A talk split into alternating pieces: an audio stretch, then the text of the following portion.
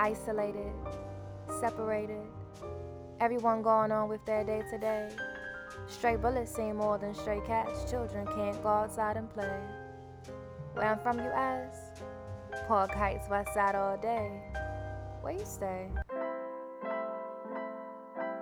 I've lived here in Baltimore for the last 50 years. I used to live on the west side. We moved from the west side to the east side. This is my first time ever living on the east side. I always lived west. I grew up in Jacksonville, Florida. 20 years old when I came. I grew up basically in East Baltimore. I started out um, real young up there near the courthouse near Harper Road. Then we were down South Baltimore for a little while, but mostly grew up in um, right in right near the cemetery at the Green area.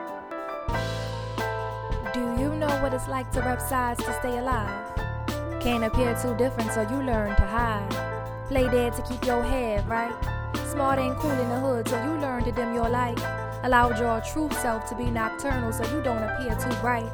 On the Baltimore sun, but sons and daughters don't get saved that night. It doesn't have to stay this way. You're the author of your life. It was much safer city than what it is now. I mean, you could go to sleep leave your door unlocked, leave your front door open and your windows open, you know, let the fresh air blow in everything. You didn't see all this violence and stuff going on in the streets like you do now. You know everybody in the neighborhood, mm-hmm. and it, it had its ups and downs, but it was more, uh, more peaceful because, like I said, you knew everybody. We were all like families at that time growing up in here. All the children played together, families looked out for each other. We were all like a big family. That's our favorite memory, is how everybody got along in this block and neighborhood, just like they were one big happy family. The way people just got out and, you know, greeted each other and wasn't all this killing going on and they used to have a lot of, you know, block parties and cabarets and people just would sit out on the front and like a lot of people barbecue in the backyard. They barbecued out front, you know, and the whole block or community, whatever, was invited and they just sat out and had fun. We we played basketball. Most of the most of the sports that's out um, that normally be played. Everybody could sit out on the steps, uh, you know, at the sit out on the steps and ain't got to worry about hearing no gunshots and ain't got to be jumping up, running in the house and stuff like that. To go to the parks on Sundays and uh, play uh, softball and stuff, football, stuff like that. Don't see much of that no more. Liked it when we could sit out on the front steps of the children, get, you know, ride the bikes up and down the street. And you ain't got to worry about nobody drive by shooting or nothing like that. Because back when I moved around then, you know, it wasn't a lot, a lot of killings and stuff wasn't going on there. I was coming up, you know, everybody looked after everybody else's child. I might grab somebody's child if they couldn't get it. They might grab mine if I couldn't get there. And you, we was the neighborhood coming up where if you watch your kids, if you watch my kids, I didn't have to pay you because I would watch your kids whenever you needed me. We kept eye on each other's kids. The parent got home or whatever. The kids got out of school and stuff.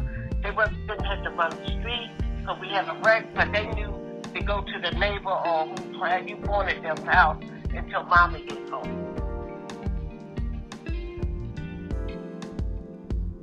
According to an article in the Pitt News, the impact of community on the family has significantly changed throughout the years. Generations of families followed the principle it takes a village to raise a child. In the 1950s, the people in the community were an extended part of the family, and it was safe to leave doors unlocked. Neighbors could even walk into your house and feel at home, but times have changed significantly since then. It was a whole new different generation, a whole new different atmosphere and background. See, as time goes on, people change and times change. Like they got the baby boomers or whatever that may be or whatever. See, back in the 70s, they had, like they doing, they had crime and stuff. but it wasn't as prevalent. They had drugs and stuff, but it wasn't as it wasn't like like you could see them nodding, nodding on the corner, um, smoking a blunt, a blunt. You know, they, they light them up on the bus stop like it ain't nothing. They don't care about that. See, but they, the men then, if they saw the ladies walking down the street and they was drinking, they would move their Bible. They wouldn't let the women see it. Or, you know, unless you had an alcoholic and he ran the corner, he in the alley drinking something. They had, you know, different men, they had respect for the women nowadays. And then they didn't have, um, you didn't, if the teenagers was cursing, you didn't hear. You know, they might say, oh, or something like that. But like now, they say, they say and do what they want to do. It went from respect your elders to respect has to be earned. In an article by Psychology Today, they stated that respect for adults was demonstrated through language like sir and ma'am, and not speaking the truth if it meant the truth might make an adult look or feel bad. Whether you actually respected certain elders or not, both children and adults show respect for elders.